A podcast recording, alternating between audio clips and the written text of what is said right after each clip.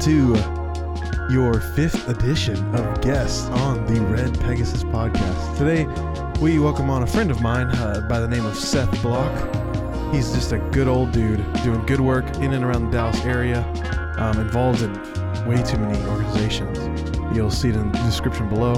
Um, but anyway, without further ado, let's just go ahead and welcome our friend Seth onto the show and hear about what all he's doing in and through his life. And a quick disclaimer none of the organizations Seth is or has been a part of were involved in the operations or conditions at the emergency shelter for unaccompanied migrant minors. Welcome to the Red Pegasus Podcast. Now, here are your hosts, Martin Garcia and Darian Clark. All right, all right, all right. Seth Block with us here. How's it going? Good. How are y'all doing? Doing well. Doing good, doing good. Let's just start off easy. We appreciate you hopping on, jumping on, hanging with us, chatting with us. Yeah, I appreciate y'all having me. I'm honored to be here. Cool.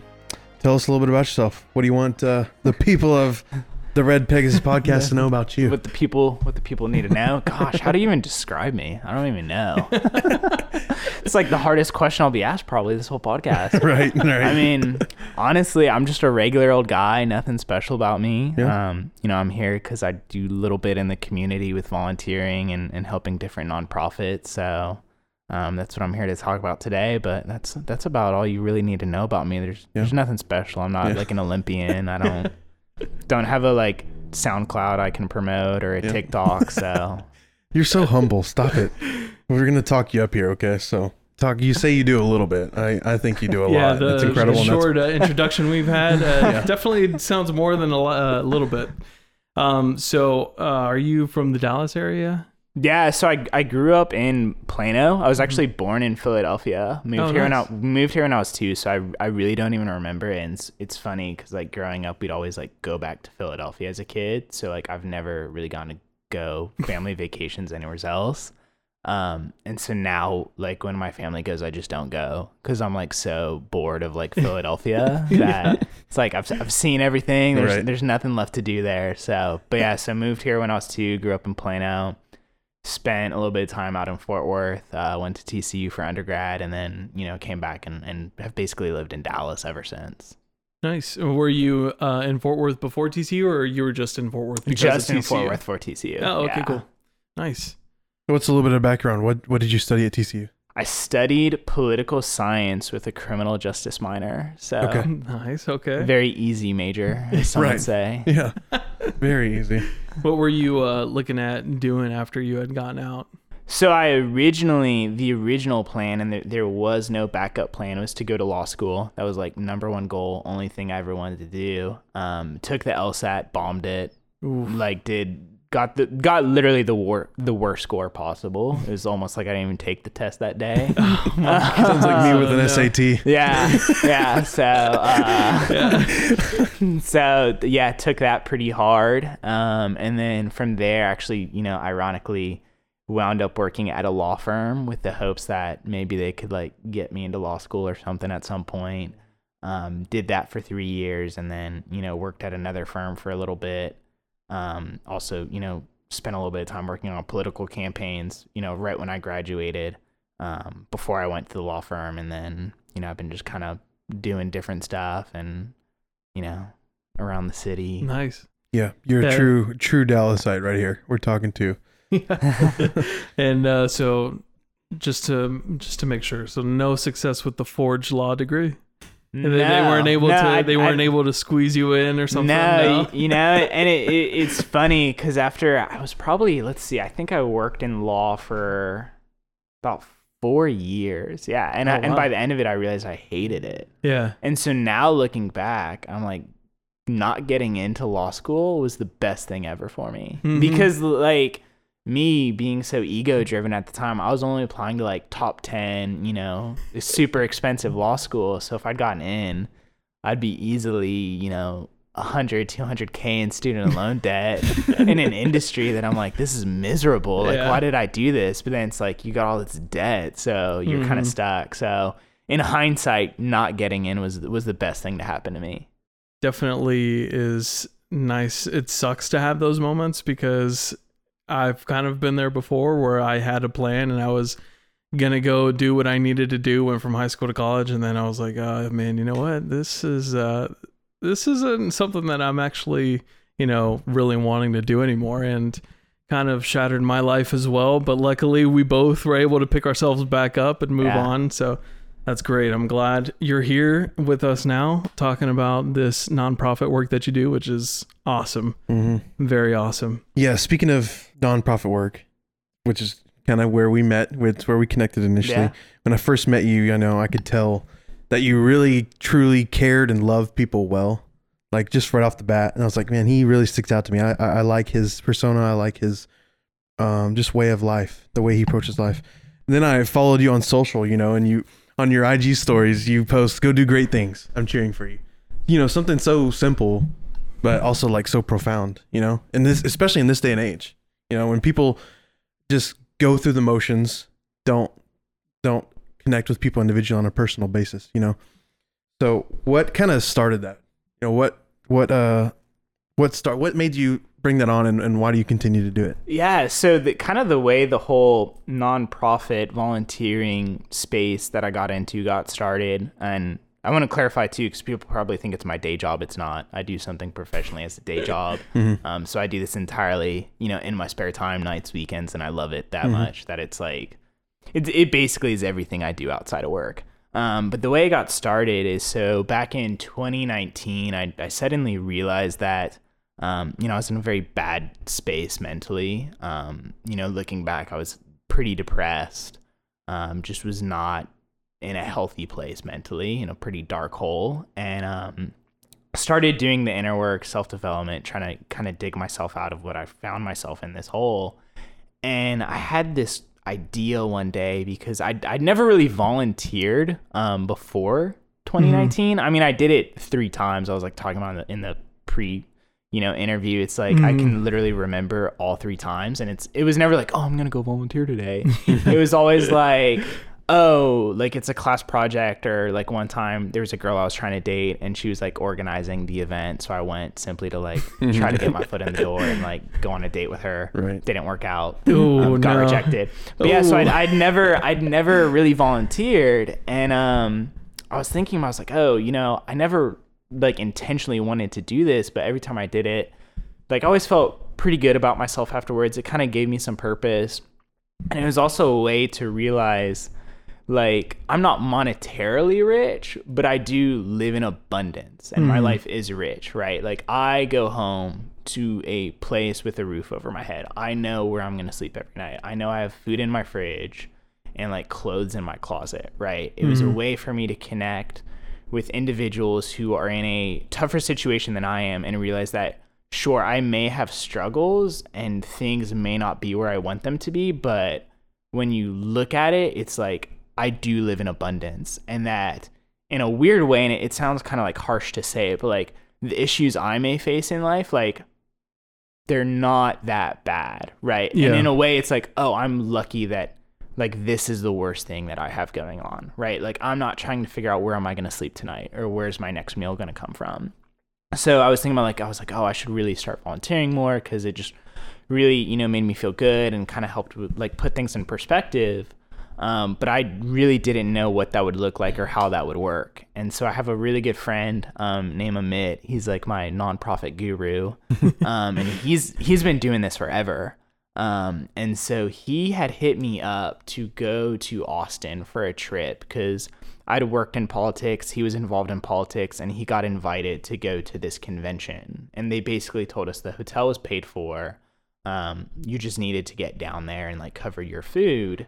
And so I, I was thinking about hitting Amit up to talk about politics or talk about volunteering. And at the same time, I was thinking like about taking a trip to get out of Dallas because I was just in such a bad headspace that Yeah. something was telling me like you need to get out of Dallas and like go somewheres. And I was like, what are the odds that I literally need to talk to Amit about volunteering, and I'm thinking about going on a trip, and now Amit is hitting me up to go on a trip, which will give me an opportunity to talk to him about volunteering. It's a sign. so I was like, yeah, let's do it. So we, we go down to Austin and we're like sitting in the hotel lobby and I literally look at him and I'm like, "Hey, um, you know, where you feel comfortable with it, would you like invite me to go volunteer with you?" Um, and kind of, you know, help me get involved in that world. And Amit just was like, yeah, he was really excited about it, super enthusiastic. And so he really just like kind of took me under his wing, opened up a ton of doors for me, got me involved with, you know, a bunch of different organizations, and, and it really just all took off from there. Um, Nice. so yeah, it, it started as a way to kind of help with my own, you know, struggles and, and mindset and, and mental health.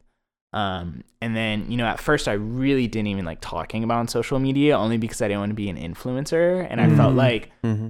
It sounds really harsh and I don't mean it to you, but I felt like if you were at an event posting a bunch on social media, like you're not focused on the event. You're Mhm. focused on like trying to show the world how great you are. Mm. And Right. so I was like very like I would never really post about it. Um, but then every so often, like either someone would take a photo or something. There's like an opportunity, so I like post a thing like, "Oh, here's you know something I did today," and I noticed that like people would then hit me up to be like, "Hey, that's really cool what you did. Next time you do something, can you let me know? I want to go with you."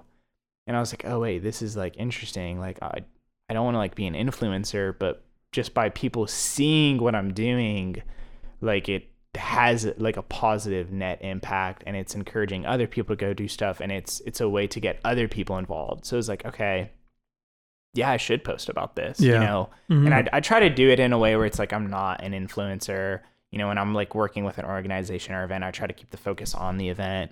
Um, so it started with that, and then really from there, I was like, you know, I'd rather be posting about that kind of stuff on social media than like, you know, what what people typically post about. Not that there's anything wrong with that, but that's just my life is not that exciting. Your plate of So- pasta isn't, Yeah. isn't for everyone. um, so so so yeah, I was like, oh, I should just you know start just posting about this all day, and then you know as I've sort of gone on my own self improvement journey of trying to you know get better every day and, and become a person that I want to be, um, it was sort of like okay, you know. I'm just gonna start posting about this on social media, and I don't do it in a way to like lecture people, like you know, here's here's how you should live your life. Like when I Yeah. post, like I read a lot of books on like self development, so if you go to my social media, you're probably going to see just a bunch of like book pages or like quotes and stuff like that. And it's really not a way to be like, oh, like, here's how you should live your life. But it's more like, oh, wait, this really resonated with me. So I'm just going to put it out there for Yeah. people. And like, they can pick it up, they can put it down. It's whatever they want to do.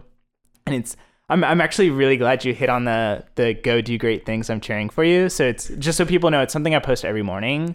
Um, every morning when I wake up, I the first thing I post is "Go do great things." I'm cheering for you.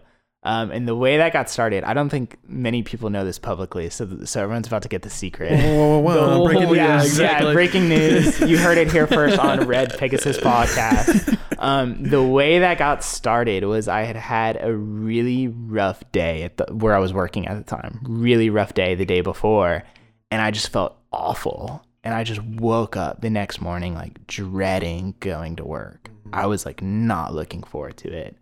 And my mindset was just so bad. And I was like, you know what? I was like, I need to go do great things today. Like, I'm cheering for myself to Mhm. go have a great day. And so I, I I posted it, you know, go do great things. I'm cheering for you, just as like a note to myself, really. Um, and it was the craziest thing. I forget, like maybe at most three people. It might have just been one or two. I don't remember, but like a couple people literally hit me up that day in the DMs, and they're like, "Hey, I'm really going through something right now, and reading that just like really helped me. Like, Mm. thank you so much." And I was like, "Wait a minute."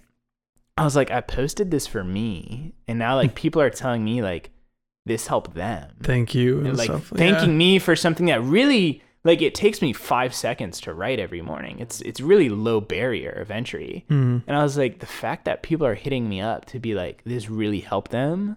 I was like, why am I not doing this every day? It's so easy, and like if it resonates with someone and helps them, and you know with something they're struggling with, great. And so yeah, from there I started just posting it and it's literally every day and, and still to this day, every so often I'll get people that hit me up that are just like, Hey, um, you know, I'm going through something right now. Sometimes they tell me about it, sometimes they don't.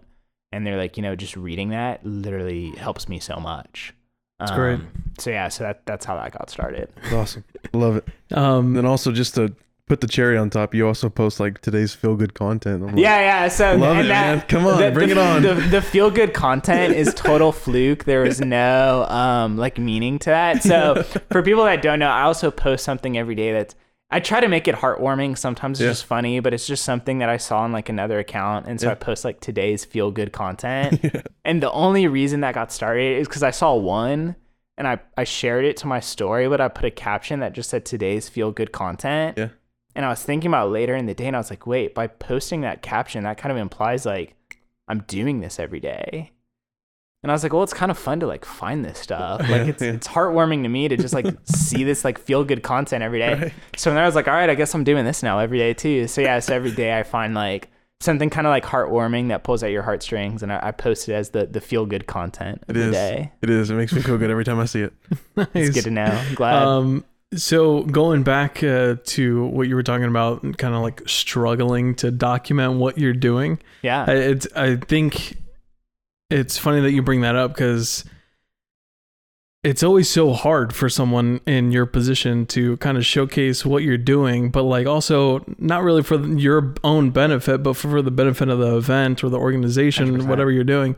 So it's nice that you bring that up, and I feel like a lot of people don't really think that, right? They think, oh, this guy's trying to be an influencer, he's trying to be the next big guy on social media, but it's important because it helps spread that information across. And what we were talking about earlier was like behind the scenes stuff is what everyone likes to see for 100%. sure. It's not bringing attention to you, but it's bringing attention to the organization and seeing how things work. Um, so yeah, I definitely would keep keep the posts coming on social media. And it's, sure. it's crazy too because I walk such a fine line of like I don't want to be an influencer, Yeah. but then like you're posting stuff about it. So like when you think about like an influencer, just means someone has influence. I hate to use the word to describe the word, but Right. Yeah. you know, it's like you you have influence, and so it's like okay, then on some level, like I I am an influencer. I only have like 300 followers, I think, so I'm not I'm not you know I'm not blue check mark verified or anything. um, but it's like this fine line, and like I'll be honest, there's a lot of posts that I delete later Mhm. because like I'll post it and then after the fact kind of be thinking about it like oh this feels a little bit too much to me or it feels like um like trying to promote myself too much Mhm. right so there there's been plenty of times where I'll post something and then take it down because I'm like I I don't like the way this sounds or like I feel like it's trying to make me something that I'm not or like this you know incredible human being that's Mhm. like you know and so I so I try not to you know make it about me and yeah you, That's a lot of my posts get taken down Yeah. later in the day I'm all for positive vibes on social. It's such a. It could be such a toxic community, oh a yeah toxic area. oh, for sure. Ninety percent of the time. So anytime I come across some good content, I'm like, yes, thank you. Yeah, and I think that message that you post every morning is definitely just like a brilliant idea. I mean, the first thing that everyone does when they get out of bed is go on social media, right? Yeah You always check the Instagram, even if it's not the Instagram, it's Twitter, it's the emails, whatever it is. So uh, it's nice. It definitely is nice, you know, seeing Yeah. a positive message instead of Kim and Kanye are once again fighting over their divorce. It's like, okay, but tell me how, tell me that I need a great day. Like I need that type Yeah. of energy in my life right now. So that's great. Yeah, and it's it's funny too because it's not even like I don't even do it first thing in the morning. Like I have Mhm. a whole morning routine before I even get to that point. So I truly believe, like, you're at your best self when you're serving people, when you're volunteering, doing, you know, stuff for the community, stuff for individuals, stuff like that. What's what's a way that what's some advice that you'd give somebody to jump on that bandwagon? Oh my gosh. Yeah, I think I think the biggest thing is is really think about like what you're passionate about and like what is something and it could be in your neighborhood in your community, you know, it could be global, whatever it is, something that like you see going on that like really pulls at your heartstrings.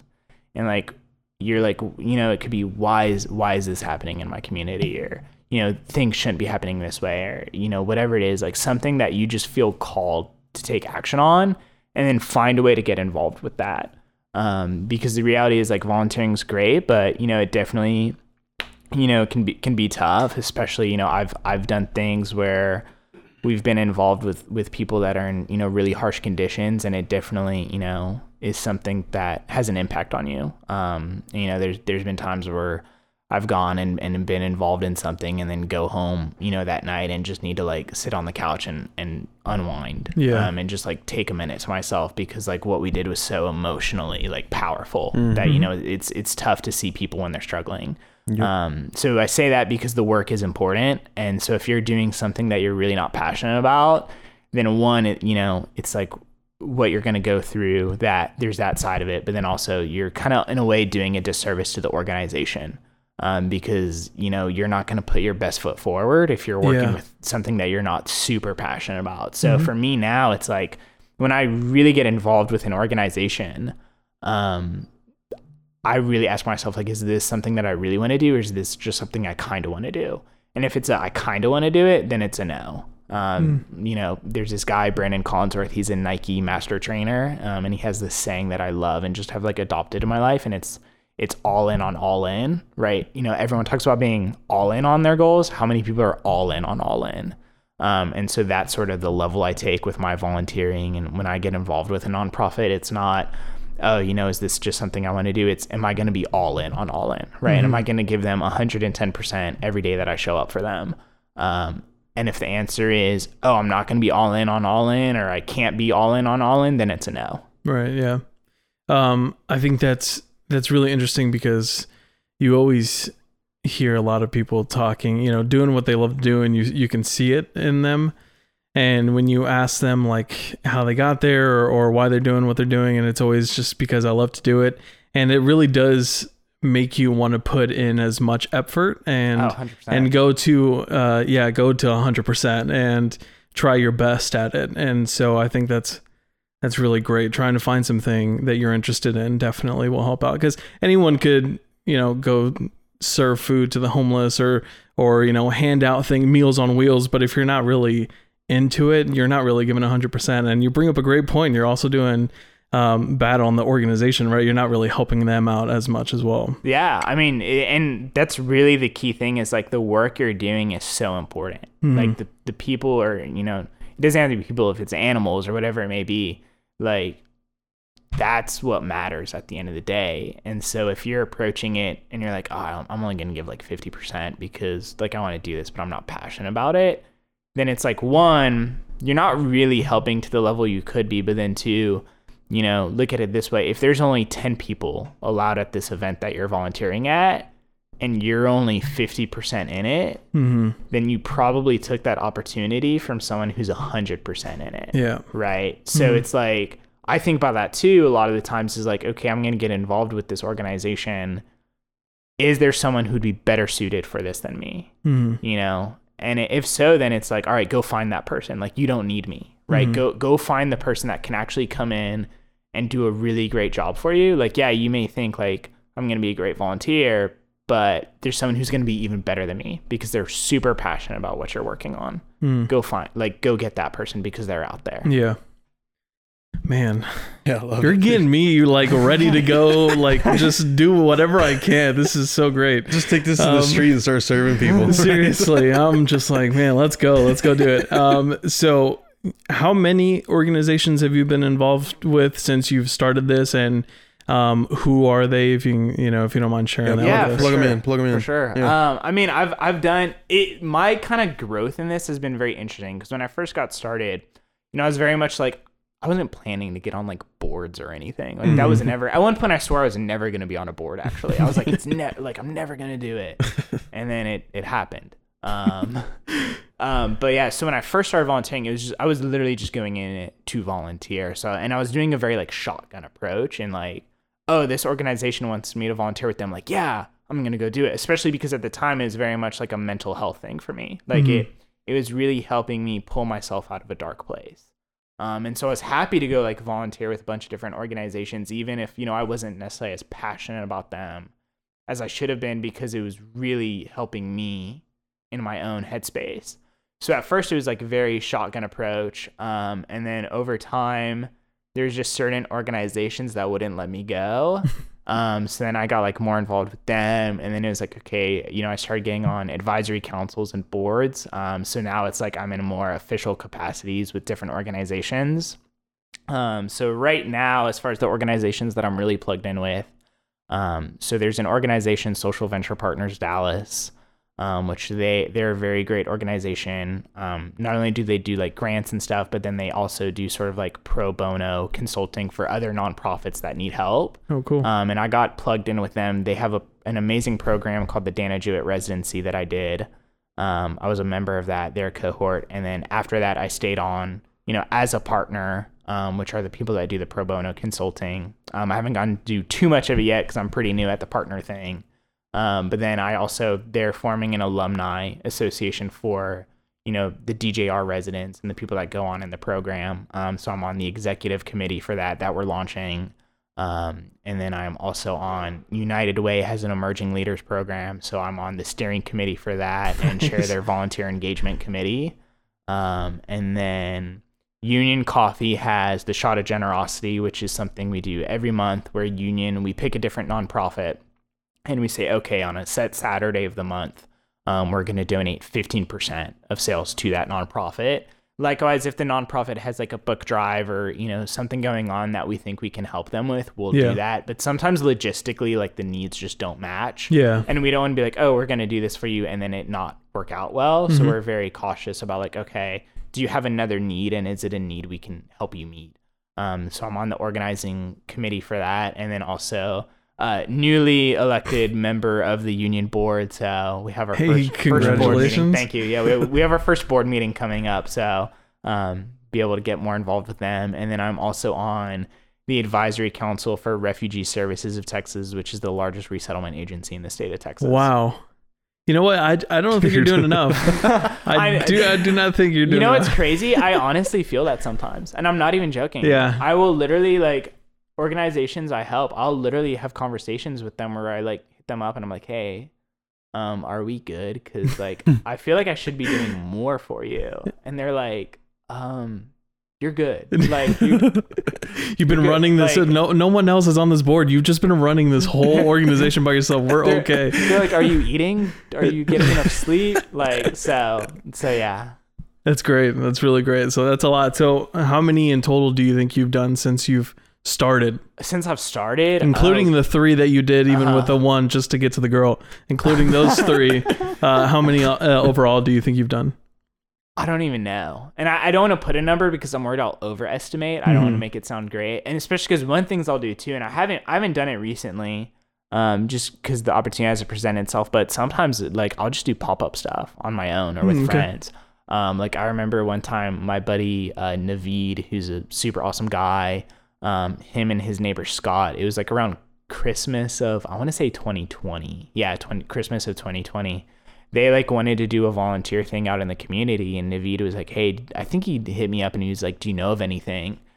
And I was like, Well, we could just like go do our own thing. He's like, Yeah. So we wound up just like make like going to like Walmart and buying like a bunch of stuff to like like make sandwiches and like kits for like homeless individuals. And we drove around Dallas for like an hour just giving out these kits, me, Naveed, and Scott for Christmas, um, which was Nice. awesome. so I do stuff like that. Um, I'll also, you know, just try to do stuff on my own. And there's been plenty of times where, you know, an, an individual who's who's homeless will like come up to me like, hey, can you, you know, buy me a meal or something? And if, if I have some cash on me and, you know, can, I'll, I'll go run into a store real quick and get them something. Or Mhm. um, there was one time I actually felt really bad. Um, so I was like driving and there's like a, you know, homeless guy and I, I thought I had a bottle of water that was unopened in my car and I didn't. Um, and I was like, dang it. I don't want to like let this guy down because he, he, he I, I flagged him over thinking I had something and I Right. didn't. Yeah. And I told him I was like, "Hey, are you, are you gonna be here?" Um, because I had, I it was like late in the day and I had to go somewhere, so it was like I I couldn't just like go real quick and come back. I was like, "Are you gonna be here tomorrow?" And he's like, "Yeah, I'll be I'll be here in the morning." And I was like, "Cool." I was like, "Be here tomorrow. I'm gonna come back and I'm like I'm gonna get stuff for you." Um, and so I I I put it on my social media. I was like, "Hey, everyone." Um, I just like ran into this homeless guy. Um, gonna go to the store later tonight, early tomorrow morning, and, and buy stuff. If anyone wants to Venmo me money, which I taking money always scares me. Like I'm always very hesitant to do it. Yeah. Yeah. Um, but I was like, if anyone wants to Venmo me money, it's gonna go towards this, and I'm gonna send you a copy of the receipts that you can see like your you know purchase went to this and the amount. And um, a friend of mine did donate some money, and so yeah, I, I literally went to the store and bought like bunch of different stuff. Like she even bought like cleaning stuff for him, like toiletries, and then went back the next morning and like found him and it was like, "Hey, here you go." And, Perfect. I mean, he was like shocked because one, Dude. he, he like didn't think I was coming back. Right, he I'm sure probably they- hears that a they lot. hear that like Yeah. all the time, Yeah. and so he he was like shocked by it, and it was just like a really you know heart heartwarming moment to see that reaction. And then Mhm. I always try to like even if I can't necessarily help someone in that moment, I still try to like treat them like a human being because like we all deserve it. it- we all deserve it and it, in some ways like that can make an impact. Mhm. like and and one of the ways i realized this is i was walking one day um and this guy came up to me and he's like oh hey man i, I really like your sweater. Um and i was like oh thanks so much man. Like how are you doing? He's like i'm doing good. He's like you know i just got out of prison like today.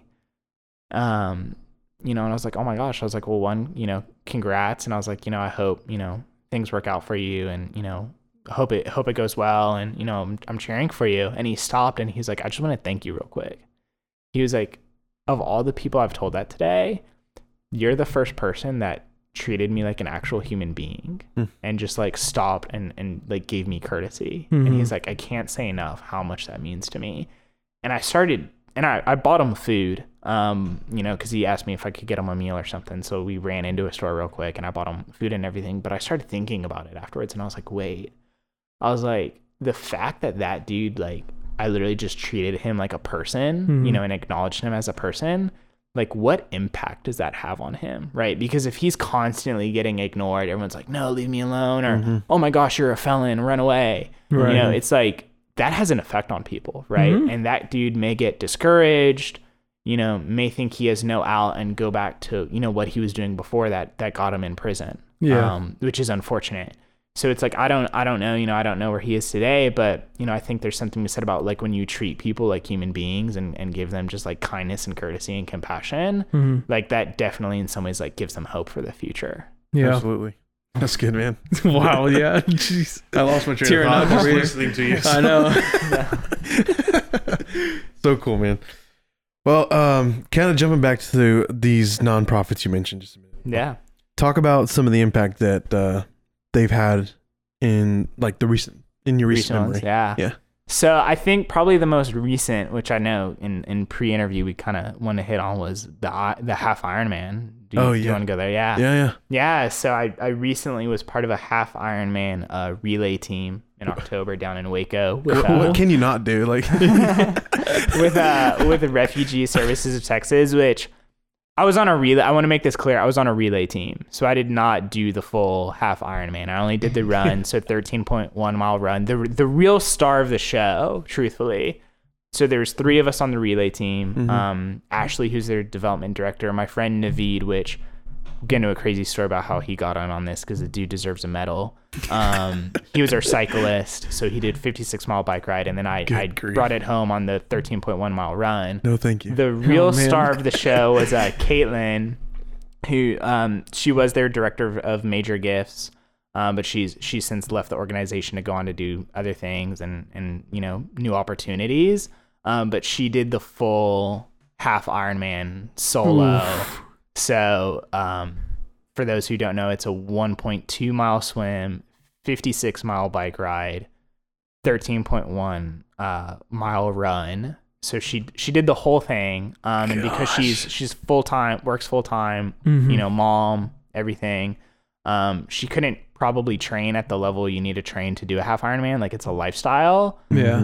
Um, Caitlin, I'm gonna apologize right now if I do this wrong, but I think if I remember correctly, she placed sixth overall in her age group. Wow. So yeah, so the real the real star of the show was Caitlin. Wow. Um, she is a machine. That's Um, but yeah, man. so so we we decided to do the, this half Ironman, and um, I actually the the other sort of irony is I was originally not on the Ironman team. Hmm. Um, they had asked me if I wanted to be a part of it, and at the time I was like, "Well, I'm going to do a half Ironman.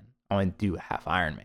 I don't want to do a leg of the half Ironman. Yeah, I want right. the, the the ego kicks in. Right. You're like, I want the glory. Um, but I I don't own a bike. I haven't swam in years, and like it's not it's not cheap to do a half Ironman. right. And I started adding it all up, and I'm like, I'm looking at a thousand dollars Gosh. like at least just to do Yeah, this for thing. the bike alone. Yeah, yeah, seriously, yeah, the just for the bike alone. alone, like it would have been over a thousand dollars once you start factoring the fees and everything. So it's like, all right, like if I'm gonna go just like drop money that I don't have on something, like why don't I? Why wouldn't I just donate it to the organization? Mhm. right? I mean, one, I didn't have the money to cover all those costs. Um, but then I was also kind of scared about like, okay, if I do this half Ironman, you know, as part of this organization, and I don't finish, I DNF, Yeah. um, that's embarrassing for me and the organization. So I told him like, hey, I'm gonna sit this one out. I'll like support, you know, and everything. So I didn't I didn't sign up. And then the person who was supposed to be the runner, um, something happened and they couldn't do it. And this was Hmm. I think it was like two or three months. I forget the exact time frame, but it was pretty close. Um, and my understanding of the story is that they had a meeting to decide like who's going to be the runner. Like we need a runner on short notice. And um, from my understanding, and I don't know if this is true, big disclaimer in the meeting, um, Caitlin was like, "Well, we know Seth didn't want to do the half Ironman because he wanted to do the full thing, but it was too expensive, and he was worried he couldn't prepare in time. But we all know Seth." and we all know that he can get ready for a half marathon in time if we need him. So they were like, "Hey," they called me up and they're like, "Hey, we need a runner. Do you want to be our runner?" And I was like, "Yeah, let's do it."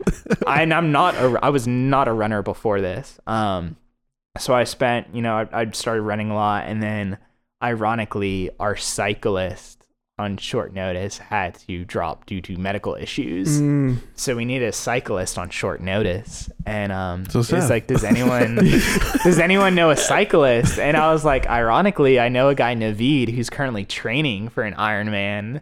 Um, I was like, let me hit him up. So I hit up Navid and um he he was training, but like I forget the exact distance, but he had not ridden anywhere close to 56 miles going into this. Like I, I I don't want to say the exact amount, but it was it was not his his training had not yet hit that level of Yeah. distance.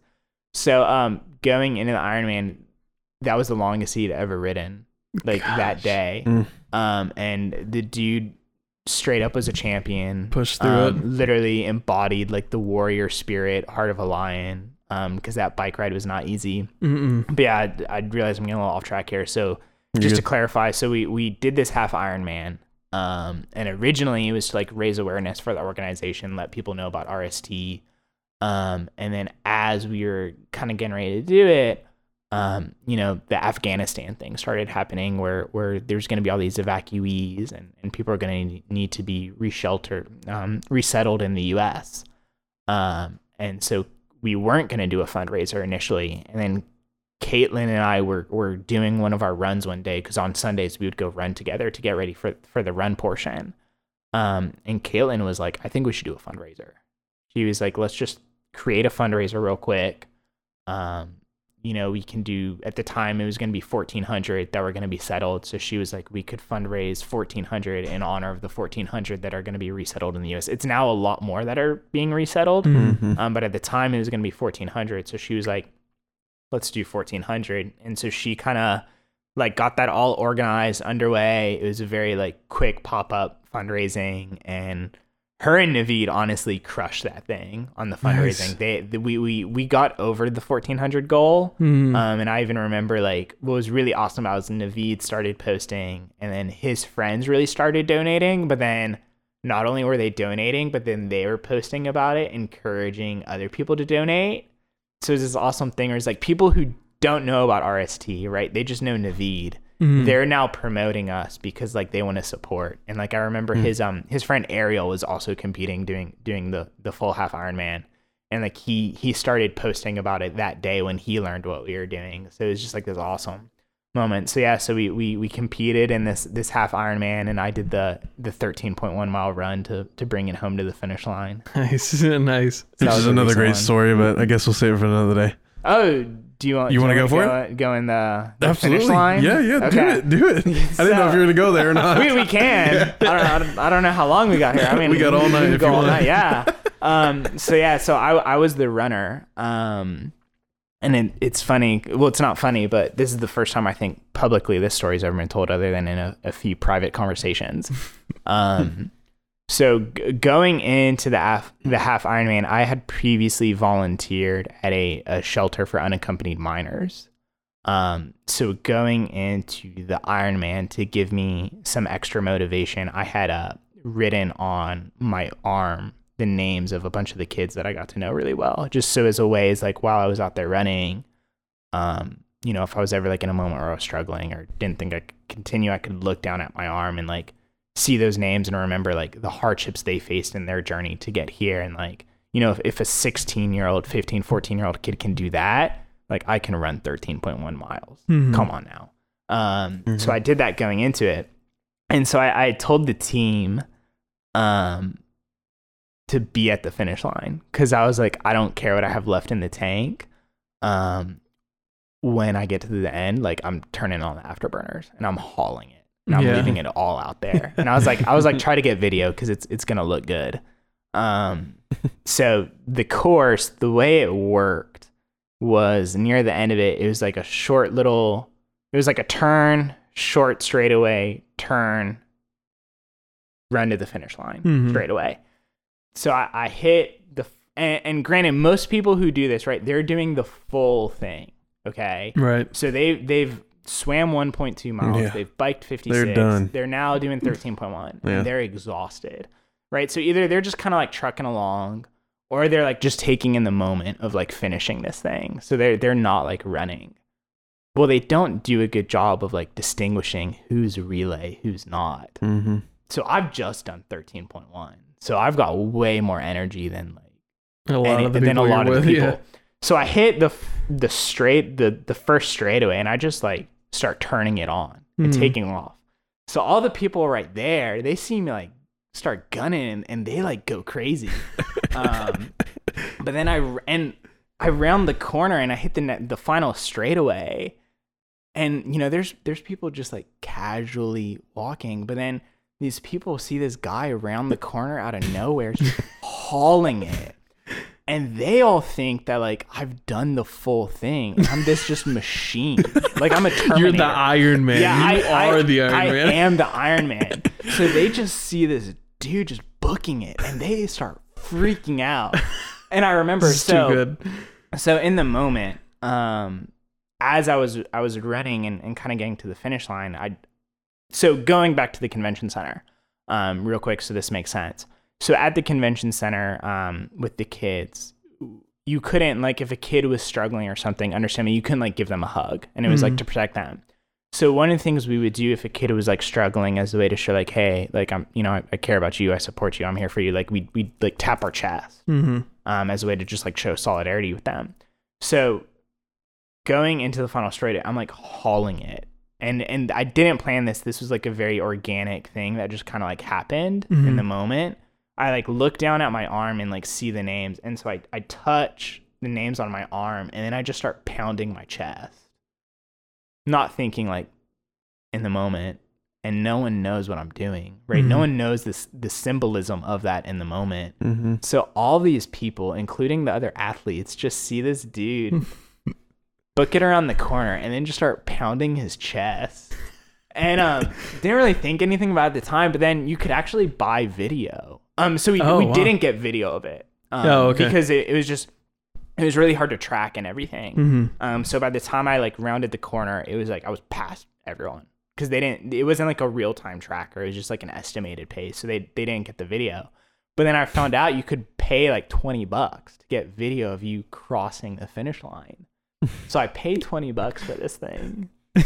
N- One, the video is not good quality, but we I mean we watch it and it's like you literally see me like running and i didn't realize this in the moment but there was like other athletes around me Mm-hmm. and you just see me like running and then just like pounding my chest in front of these other athletes and you're like gosh this just looks so bad like it looks so disrespectful to everyone else Yeah. on the field Yeah. um but yeah so that that was just like this moment that i had out there um that you know in, internally was like really heartfelt moment for Yeah, me right. but yeah from an outside perspective it was just like very surreal like p- one people thinking i'm this machine athlete that just like is running like seven minute miles after Yeah. you know biking 56 and swimming 1.2 but then like all the other athletes must feel like who is this guy that's like pounding his chest as he runs past me That is too funny. That is too funny. Imagine just seeing you come around like just worn out, completely tired, seeing you come across just blasting it in, in your chest. It's just like, man, come on. Yeah. Now I got to keep up with this guy. Like, oh man, that's too funny. But you finished it.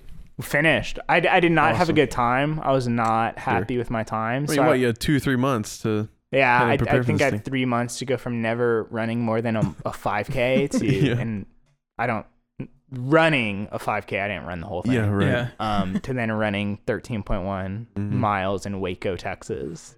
So overall, did it end up being a good, successful event for Yeah, I mean, Services Texas? For sure, yeah, it was, it was successful. So we we hit the the fundraising goal, and then there's Good. actually like local media down there just doing a news report. No, nice. And then they uh, they asked Caitlin to do an interview just like as an athlete. So she she plugged our she she talked about like she took advantage of the Got interview and not to, just be like, oh yeah, I'm here to you know compete in this Ironman. I'm super excited. Like she used it to plug what Yeah. we were doing. Nice. So we d- we definitely got attention from that. Cool. Um, so overall, it, it was a huge success.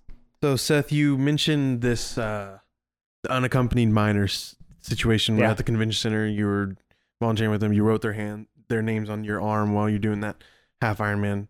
Tell us more about that. Tell us a little story about that, uh, if you don't mind. Yeah, and um, so this this might be kind of difficult to talk about. Um, it's Sure. something I have to be careful about, and and the reason why, and you know, this is all in the news now. Um, anyone can Google it; they can see. But um, the conditions within the convention center um were not good. Mhm. Um, and so you can kind of see what that's about. So just to kind of give some background on it, I, you know, started volunteering there. Um, I think it was around probably March, I want to say, Yeah. um, of 21. And this was an emergency shelter that had been set up for, you know, unaccompanied minors who are arriving at the southern border. They were fleeing, you know, maybe it's gang, violence or whatever it may be. Um, so these are kids who are showing up at their at the border. Um, and they're usually they're usually meeting someone here who's like a relative or something. They're they're fleeing and they're coming to the U.S. for a better life. Um, so they arrive at the border. They're they're detained by border patrol, and then they're eventually given over to Office of Refuge ORR, which is Office of Refugee Resettlement, um, which is a department within Human Health and Human Services.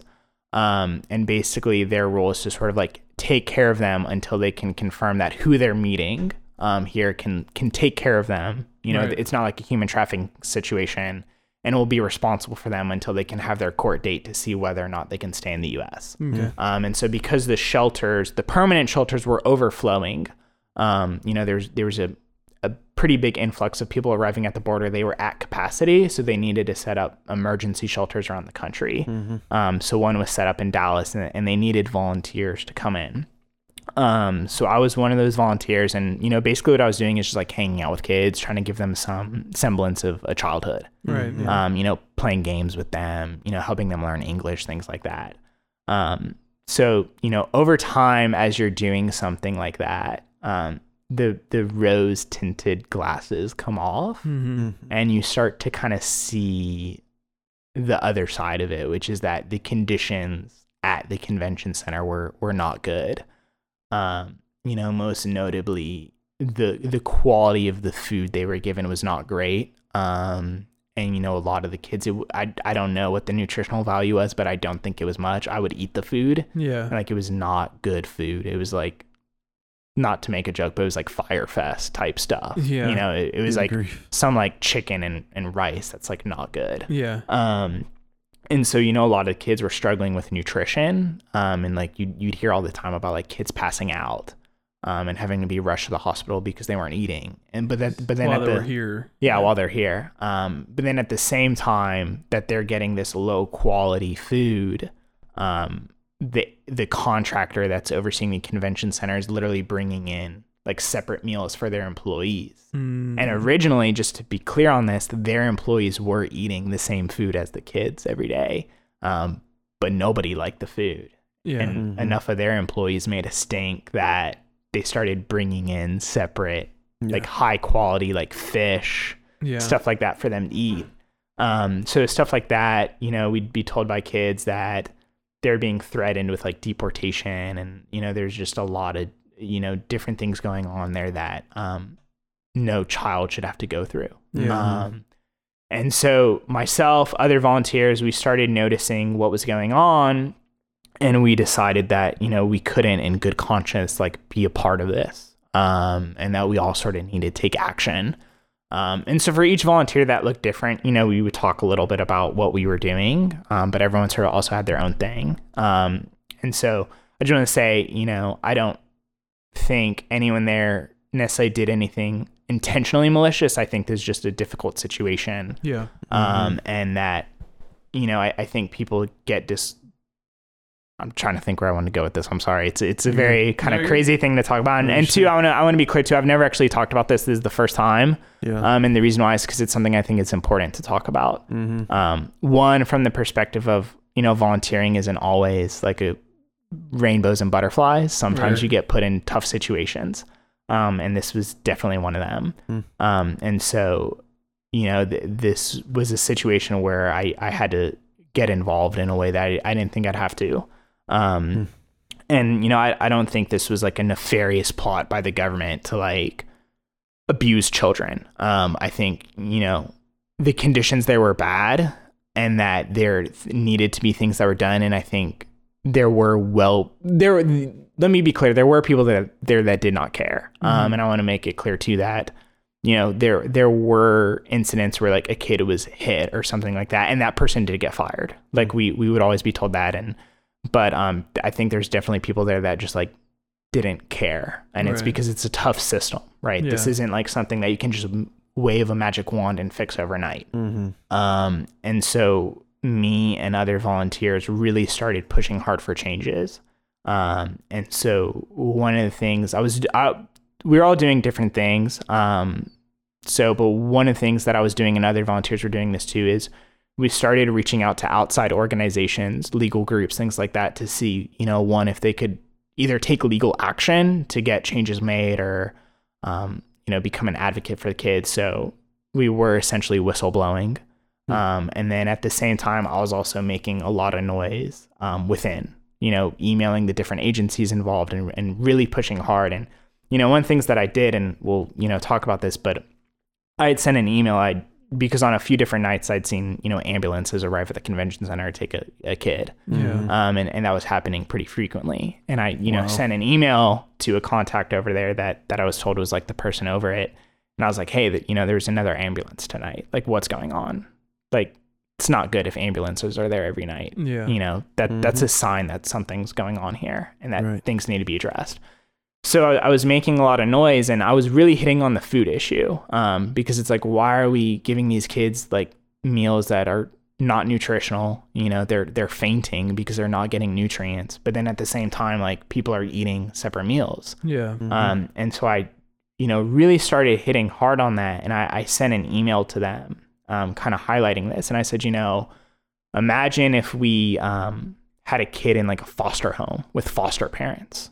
And during an inspection of this home, we found out that the kid was being given separate meals from the rest of the family that were lower quality than than the meals the rest of the family was eating and that because of this the child was having health issues. I was like, no one would look at that and say that's not some Yeah. form of child abuse. Right. Mhm. And we would immediately do everything we could in that moment to help that child. Mm-hmm. I was like, this is the same exact scenario. So why are we not doing something? Like, let's do something about this. Um, and so, you know, I got an email back that said if I thought a child was being abused, I should file an incident report, which is something we could do to, you know, if we saw something, we could file an incident report to be investigated. So I had sent that email, and then, you know, another volunteer. Now, I'm not going to name any names just out of respect to people, you know, I, I- and I want to say this very clear like, I'm not trying to badmouth anyone. Um, but an- another volunteer um, decided that it would be a good idea to go to the media and essentially blow the lid on this thing. Because at the time media really wasn't allowed in. No one really knew what the can what the the, the shelter was like. Um and you know that that was their choice. And you know I, I don't fault them for doing that um because i think you know everyone in that situation they had to do what they felt was in the best interest of those kids and protecting their health, safety, and well being. Um, and that volunteer felt that that was the best thing they could do, which is completely understandable. Um, so they, they went to the media and they asked me if I would be willing to comment on the story. And I, you know, I said maybe, and I was like, it's okay to give the journalist my name and, and phone number. I said, I don't know if I'll comment, but, um, you know, I'd, I'd consider it. Um, so the journalist reached out to me um, and asked me if I could comment, and I didn't really know. I felt I felt very conflicted about it, and, and the reason why is because you know there's there's a saying right we all know it, if it bleeds it leads um, and sometimes mm-hmm. media likes to sensationalize things mm-hmm. um, and what i was worried about is that if this article came out and it, it you know was in any way sensational and even if it wasn't the reality is because of the political nature of the world we live in right yeah. that article is going to be used as a talking point um, and there mm-hmm. there'd be people in politics that would say basically we can't humanely treat these kids this in any way. Um, and the only thing for them to do, for us to do, is to send them back um, to where they came from, and they'll have to wait in their home country um, until they can have their court date. And the issue with that was if they went back to their home countries, that would be the worst thing for them. Um, you know, I know a kid who was there who's 16. He he was at the time 16. Um, I think he's about to have his birthday. Um, but he fled because a gang had hit out on him. Mm. And if he goes back to El Salvador, he's dead. There's yeah. no debate about it. Mm. Um, so the worst thing for these kids would be to go home, to mm-hmm. go back to where they were. Right. Um, and so I was very worried that you know, one, if that article came out, it would be used as a political talking point. Um, two, I was worried about you know there was a scenario I could see where they'd say, oh, this was volunteers in that article. We can't trust volunteers and mm-hmm. kick out all the volunteers, which mm-hmm. would be an issue because you know, in a way, we were the eyes and ears on that convention center, and we mm-hmm. could, you know, report things that were going on that weren't okay, and we were there to advocate for the kids. Yeah, because the media um, couldn't be there. Right? Yeah, yeah, the media yeah. couldn't be there. So it's like there's something said about like you need to be there so that way you can kind of see what's going on. Mm-hmm. And you know, if you get kicked out, you your options then are very limited at that point. Yeah. Um, and then finally, just you know, on another level, I was worried about you know if I got kicked out, um, you know, the the kids they don't get told like, oh, hey, Seth got kicked out, and you know, here's why. Just suddenly you stop showing up, mm-hmm. um, and then you have these kids that they get to know you. You know, they're in a tough situation. They really start to rely on you and, and turn to you in, in dark moments, and then suddenly you're gone. Right. And I was worried about, you know, would these kids think I abandoned them? Yeah. Um, and so I knew that okay, if I'm going to comment on this thing, it has to be done, you know, anonymous. My name can't be in it. Um, that was the only way I'd be able to to really comment. And then I realized that because of the things that I was doing, you know, on the front side with sending these emails to you know the different agencies involved, that there was nothing that I could say in a media report that couldn't get traced back to me. Yeah. And anything I could have said um, would have gone back to me. And I want to be clear, that doesn't mean that I wasn't doing things outside of the convention center. I was, you know, I was I had to reach out to a legal organization to see what they could do. Um, you know, I, I did used to work in politics, so I tried to use my political contacts to see if if there was something that could be done at the congressional level. Hmm. Um, mm. And and because of the organizations that I, I spoke to and the individuals, I was very clear that my name needed to be left off. You know, I, I essentially mm-hmm. needed to be kept anonymous and and you know, f- from a legal sense, been given whistleblower protection. So I want to be clear that I'm just not going to name anyone only right. because they did offer me that, and mm-hmm. I, I don't want to be disrespectful to them by now suddenly naming those organizations. yeah. mm-hmm. um, but so I knew that okay, for my efforts, there like I couldn't going to the media was not the best route. Um, so and at the time too, once the journalist reached out, I had gone in touch with a, a PR person who is um, you know, sort of helping me and sort of figuring out like okay are you going to comment on this story? If if you're going to comment like how do you how do you do this in a way that that's going to be beneficial and helpful to these kids? Um, and and basically in those discussions we determined that because of my concerns there I just couldn't comment. Um, because especially if if what I thought could come true with kids you know being sent back to El Salvador or anywhere in South America or you know all the volunteers getting I just couldn't in good conscience be a part of that. Um, so I decided I couldn't comment um, what I didn't know was the other volunteer, and I like I said, I, I don't fault them at all. I have respect for them. Um, I think they're a good person. So I'm be very clear. I'm not trying to badmouth anyone. I'm just not Mhm. going to name them out of respect to them. Right. Um, they had given my emails that I had sent to the journalist. Um, so while the journalist didn't directly quote me or anything, um, and I didn't know too when when he when this journalist reached out to me, he didn't tell me he had my emails or anything like that. Mm. He just asked me if I could comment. Um, so he referenced the emails his article. Mm. Um, and the way they were referenced kind of was a little misleading, in my opinion. That made it seem like the volunteer Yeah. um, had given them him Mhm. the emails. Um, so the article dropped, and sure enough, you know, my emails were referenced in it. So um, they sent me an email that my credentials were being revoked because I was an anonymous source in an article. Mm. So I um I did reach out and I told them, hey, I, I didn't comment on an article and I didn't provide anything. Um, so the the reason for my credentials being revoked is completely false. And I, I explained, I said my emails were given by another volunteer I didn't know. Um, and so they wound up um, there was an appeals process. I didn't know this. They they said that there was going to be an appeal to see if whether or not my credentials could be reinstated. And so at first, when they first revoked them, and I'm just kind of tell this so that everyone kind of knows the story. Um, when they first revoked them, at the time I was like, "Let's go! I'm ready to like go on the news, like on Mhm. camera interview because now Yeah. you know." Um, and I thought about it, but then me and the the person who was advising me from you know the communication standpoint, we had a call and the decision was made that I couldn't comment until that appeal was done. And Yeah. the reason being is that in theory, if, if the appeal was granted and my credentials were reinstated, well, then I'm back in the convention center.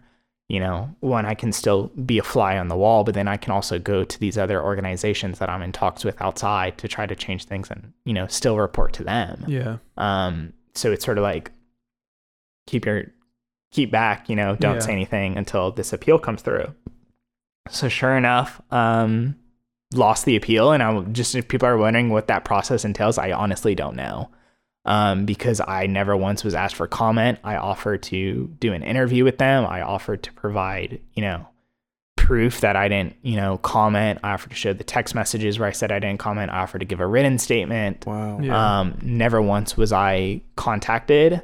Um, I have some theories on how that appeal went because, and I, I I'm gonna say this, and I don't know for sure if this is the case, but Mhm. just from what I've, I have a feeling is that, um, the person that had my credentials revoked was also the person that reviewed everything, which was the person that I was emailing about the conditions. Mm. Um, Hmm. I like I said, I have nothing to back that up, but Right.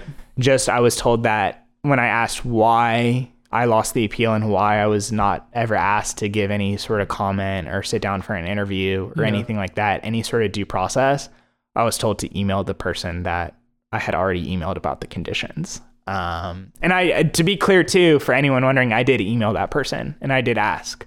Um, Yeah. you know, I said I'm I'm still willing to sit down with you, have a discussion. I'm I'm willing to give you a written statement. I'm willing to provide you proof. That person never responded to that email. Um, so yeah, I, I lost my credentials at that point, um, which was pretty hard for me Yeah. because one of the things that really kind of hit me hard with that was the kids get to know you like really well. Um, and I was there. Sorry, this like it's kind of tough No, to talk good. about. Yeah. All good. So I was there the the night before, Mhm. um, you know, talking to kids and stuff like that, and I, I like told them, you know, I'm gonna be, I'll be here tomorrow. And I remember as I was getting, you know, kind of near the end of the night, um, this kid comes up to me and asks me to like play a song for him on my phone. So we were like listening to music, and I, you know, I just I found it interesting the way he was acting. So I was like, hey, you know, is everything okay? And he said, yeah, you know, just right now I'm kind of sad just with, you know, everything and what's going on, but, you know, I'm okay. And I said, all right, well, I said, I'm going to be here tomorrow. So I was like, how about, you know, I come get you and we can play cards and listen to music if, if that'll help, you know, we'll spend some ti- time just hanging out. He's like, yeah, I'd, I'd really like that. That would really help. And I was like, yeah, I'll, I'll be here tomorrow. I'll, I'll, you know, find you. Um, well, I got kicked out And then all of this happened. before I even got there. Yeah. So Yeah. that kid, you know, as far as that kid knows, I just abandoned him, Mm. you know, so you can you don't uh weren't able to relay the message to people you volunteered with. So, no, I'm, I'm glad you asked that. Um, so there there was another volunteer that um never got caught up in that. Like they didn't comment. They didn't even know that story was dropping. So Yeah. they they were sort of insulated. Um, so I did call them after it happened, and I asked, you know, hey, um, I told them, and I'm not going to name any kids either, just because I don't want to like mess Right. up if Yeah, their yeah. appeals or anything. I just don't want to risk it. Mhm. Um, but I told her I was like, you need to find this kid, and and they all have like bed numbers, so they all have like a pod, which is a group they're with, and then they have like a bed, which is, you know, their their bed Yeah. um, that they're assigned. And I was like, you need to go find this kid. He's in this pod. This is his bed number. Um, and let him know. Just let him know that, you know, I said don't badmouth any volunteers or anything, but just kind of very generally explain what happened and that I won't be back. Um, and so then that way that kid can go and um, kind of spread the word of what happened so that no one thinks they got abandoned.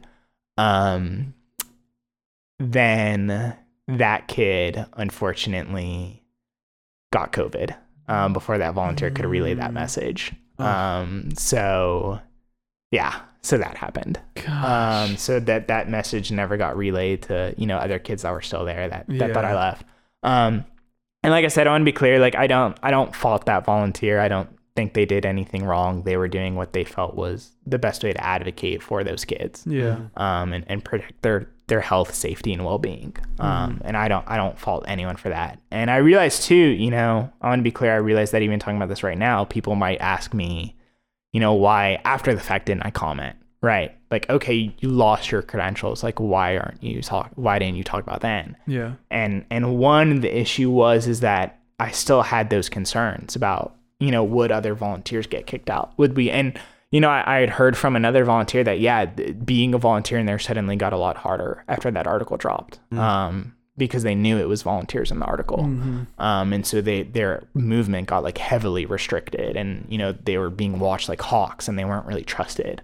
Um and so I, I was still worried about you know potential harm that commenting on the media comment to the media could do. And i remember you know having a discussion with um, the pr person i was talking with about like next steps and you know I, I was like frustrated about it and he was like yeah you know it's it's a tough um, but he was like the reality is what you were concerned about like would still the it, like the harm would still be there right Mhm. Yeah. so the reasons you didn't comment still exist.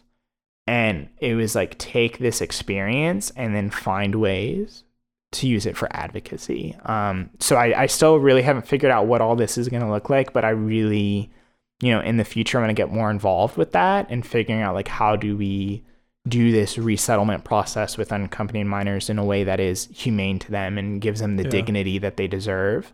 Um, and it's something that, you know, I always knew when the time was right, I was going to start talking about. Um, because before this, I only in a few like private conversations did anyone know about this. Um, but I, it's always something that one I've, I've wanted to, when the time was right, um, talk about because I think it's important to highlight, you know, what was going on there, but then also, yeah, to show, you know, sometimes it's not as easy as it seems. Yeah. Um, Mhm. and, you know, there, there's, there's plenty of times being at that convention center where I went home and it was just like, Tough. and I remember um, talking about whether or not I should comment on the story. And one of the things I said was, you know, I could really see a scenario where a kid dies at this convention center. And I said, not that I'm 100% responsible for that, but on some level I am, right? Mhm. By being on the sidelines when that happens. Yeah. And like, what responsibility do I have? That's tough. Yeah. Um, Very tough. yeah so that that was what that experience was like and you know it, was a tough experience but there's also very heartwarming moments just being with those kids um and having you know you never think about how much like playing cards with a kid can like make a difference on them until that and, you know i mean i had kids that you know as they were getting ready to be reunited with their family they would tell me you know how much me being there and you know other volunteers meant to them and how much it helped them That's great. you know and so Yeah. there there's definitely heartwarming moments there there's definitely moments where we all had like good laughs with kids and funny stories i can tell um but yeah it was also probably probably one of the hardest things i've ever done um Hmm. just because of you know one I, I never thought it, it would play out that way um and then just yeah that whole way things Ordeal, yeah. happened and you know i remember early on you know when i was talking about you know what was going on there. I was like, I I remember telling someone that I was talking to and getting advice from. I was like, it almost feels like I'm a whistleblower. And they stopped me and they said, No, you are a whistleblower. like this is whistleblowing. Yeah. And I was like, that threw me off. And I was like, I never thought I'd be this deep in something. Yeah. Um, so yeah, it was it was a, just a life changing experience on so many different levels. Things. Gosh. That's incredible, man. Well, you know, your efforts and your willingness and your servant hearted leadership in this Yeah. uh, is, is what's incredible. Obviously, not the messiness that people tend to politicize and, Mhm. and put higher above humanity in and of itself. So I appreciate you using this platform to just share that. Yeah. Yeah. I mean, thank you. I, of course, you know, it's something I've always said when the time was right. I, I wanted to talk about it and the experience because it is, it's an experience that people, you know, need to know about and what was going on there. And, you know, people might, I, I realized too, like, people might say, like, oh, why are you talking about now? Like, why didn't you do anything on time? And that's a fair criticism. And I'll Mhm. take that. You know, I'll, I'll take the heat for that. If, if someone wants to attack me because of the way I handled things, that's fair. Um, you know, all I have to say to that is, You think you thought that you were doing what that- was best yeah, at the I, the best advice that I got was whatever you do, you have to do it because you think it's in the the best interest of protecting the health, safety, and well being of the kids. Mhm. right. Um, That's and that's number that's all that priority, yeah. matters. And Yeah. when I weighed things out, that's what I felt was right. And to anyone who says that's wrong, well, when you're in that situation, Yeah. you know you can you can make that call for yourself. And you know now I'm just at a point where you know I'm I'm ready to use that experience to hopefully help change that Yeah. that situation and and that system that that allows situations like that to happen and Absolutely. conditions like that to exist. It's always That's great. easier said outside of the fact, looking Mhm. outside in, you know. Yeah. Man, Gotta Thank you learn and grow at some point, right? Yeah. Yeah. Learn learn from mistakes, either your own or others, and Yeah. do better in the future. so now like it's almost a year removed from that. So Yeah. How how are they doing now? What do you keep up with any of them now? Any the kids? Um Are they mainly resettled with their so families and stuff? so we couldn't give any contact info. Um okay. you know, like I couldn't here's my phone number or Yeah, anything, right. Yeah. but you know, we live in a social media age. Yeah. Um so I probably find you. I, I have had kids find me on social media and Okay. reach out, um, Yeah. which has been awesome. Um, so like some of the kids who never, you know, got to see me again, you know, they were able to find me on social media, Yeah. and then they written, you know, so that there's that. Um, so you know, yes, they've been a lot of them have been, you know, reunited, and um, you know, one of the kids. So proud of him. He's like an honor roll student now doing really great yeah so it, it, it's awesome to see you know it's you know it's sad their situation but it's so inspiring when you see people who have gone through something so difficult. Like i can't imagine doing Mhm. something like that. And then you know it's like kids now in honor roll you know in school and, and doing really well. Um so yeah you know I've, I've been able to connect with a few of them and they're doing really well. And it's, it's so like heartwarming when you when you get that life update that that and they're like hey you know i found I'm you on social great. and Thank you- just want to let you you." know like i'm Yeah. doing really great and thank you so much for everything oh and by the way i made honor roll here's my report card it's like all right so Uncle Seth Yeah. or Tio Seth. Yeah, Yeah. Tio Seth right there. That's Uh, awesome, man. So uh, we'll just go ahead and knock out a few more questions. I know there's two questions that I really want to ask you. yeah Uh, you want to go? No, or- go ahead. Um, so first one is when you're doing these sorts of events or working with these organizations, what do you like more? Do you like being out in the front line and, you know, seeing these people every day or do you think that you do a better job of being on boards and and being organizing things? Do you think that you affect more people in that position or do you like being up front? oh gosh i don't it's a good one um you know it's it's tough for me to answer that honestly because you know i've all i've only been on a few organizations and advisory board roles things like that Mhm.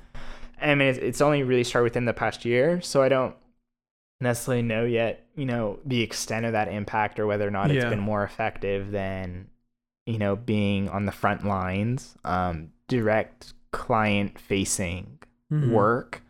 Um, you know, I I think it's important for me to do both. One, you know, to to use my strengths that I have to help organizations from a structural organizational standpoint. But then I also think on some level in general for everyone, it's important to be client facing because then you, you see the impact of that work and how important it is. Yeah. Um, so for me, it's, it's, it's in a way both. It's hard. Um, yeah. yeah. It's definitely a hard question to Yeah. to answer. So, what in these organizations, uh, what does the um, I guess hierarchy kind of look like? You know, there's the board up at the top, and then do you have kind of like supervisors who are in charge of this group, this group, this group, and then you have the people who work uh, these events? Like, how how does that?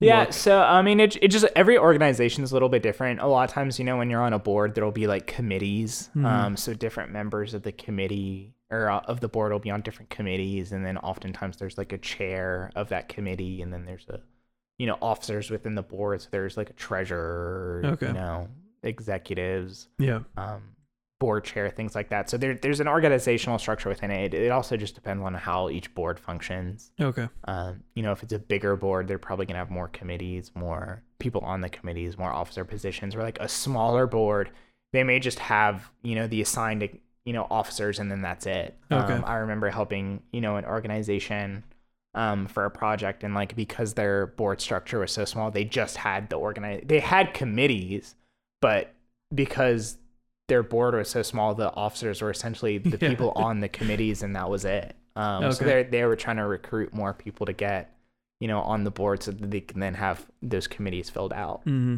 or get their membership on those committees. too. Yeah. So So we played this game with. Uh, it was kind of like a game that I made up on the spot with a guest that we had before on Okay. the podcast, and it was basically she was a, a personal trainer working Yeah. on opening up her own gym, and I just like named a muscle group, and she gave like one or two exercises or workouts to target those muscles. okay, So I'm gonna try and and you know Let's form this form this game to for you.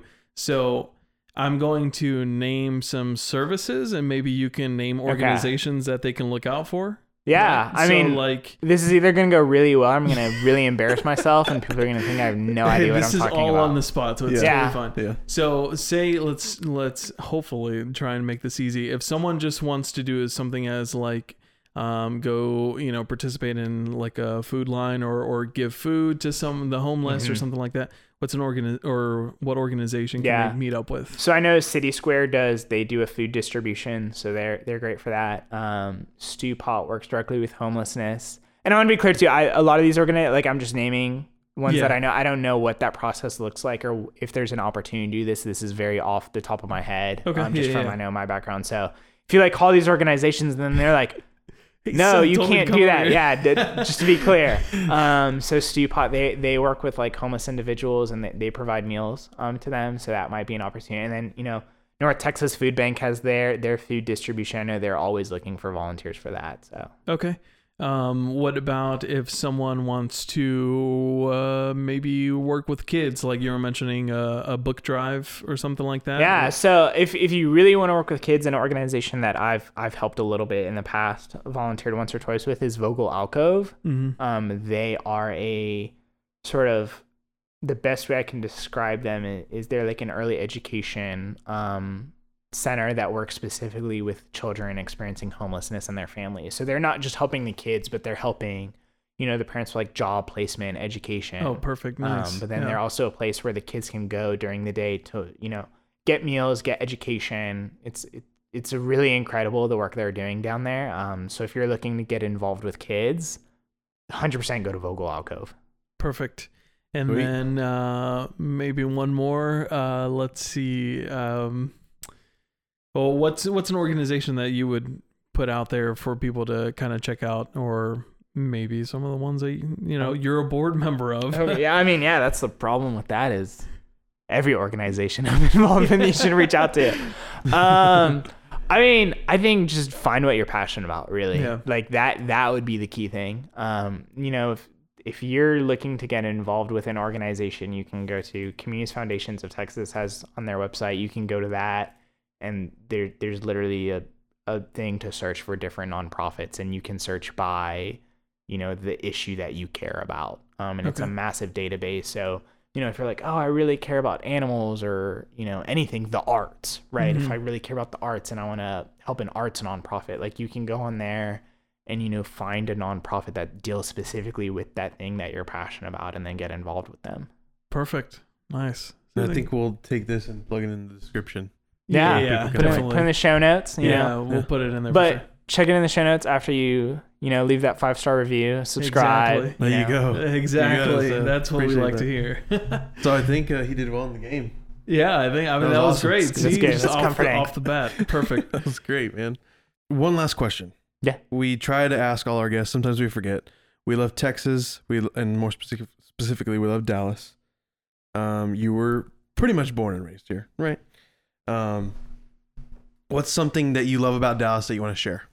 Whether it's a, I mean, you've plugged a lot of nonprofits, so let's kind of get away from that for a second. get away from the Maybe nonprofits favorite yeah. spot to eat at. Yeah, or whether it's a restaurant, coffee shop, um, a local musician you love listening to, whatever. Just plug it here and and uh, recommend it to somebody. Okay. Um, well, I'm gonna slightly break the rule. One, go to Union Coffee Shop. It is a Yeah. nonprofit, so Right. broke that rule. And, and this Absolutely. union you were saying is off of Cedar. it's uh, it's off of uh, Cedar Springs and um, Oak Lawn. okay. Um, there's like a Methodist church. It's right next to it. There's a big lawn. Mm-hmm. Um, it's right there. So definitely go check them out if you're looking for a good cup of coffee. Yep. Um, I'm on their board, so I have to plug them. Um, but also they just have really good coffee. Yep. Um, as far as like a very Dallas specific thing, oh gosh, that's really on. That might be the hardest question I've a- been asked actually. um, Harder than tell us a little bit about yourself. yeah, yeah.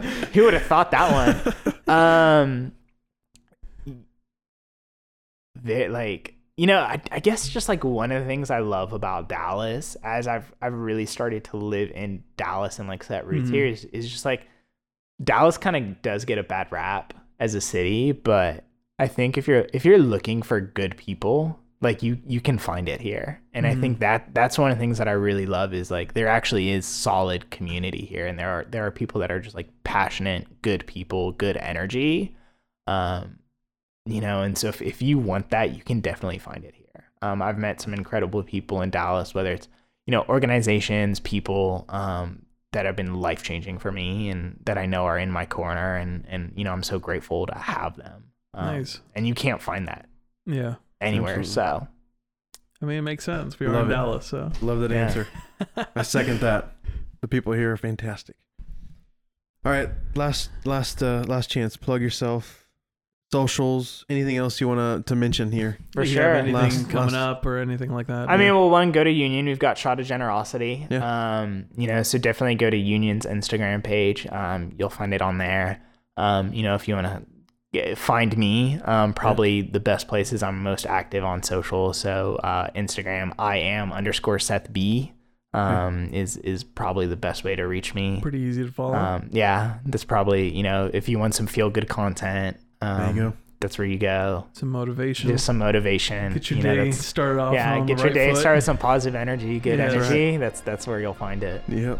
Perfect. Nice. Dallas influencer right here. of good vibes. Of good vibes. How about that? How about that? How The about good, that? yeah, that's the, a title you the, should the good vibes influencer. yes, yes. Influencer Love of it. good vibes. Perfect. All right. Um, well, Seth, thank you for joining us um, on this episode of the Red Pegasus podcast. Been an honor and a privilege. Yeah, thank y'all. It's been great. Mm-hmm. Go do great things, y'all. I'm cheering for you. Nice. All right. We'll see you guys later. right, see you.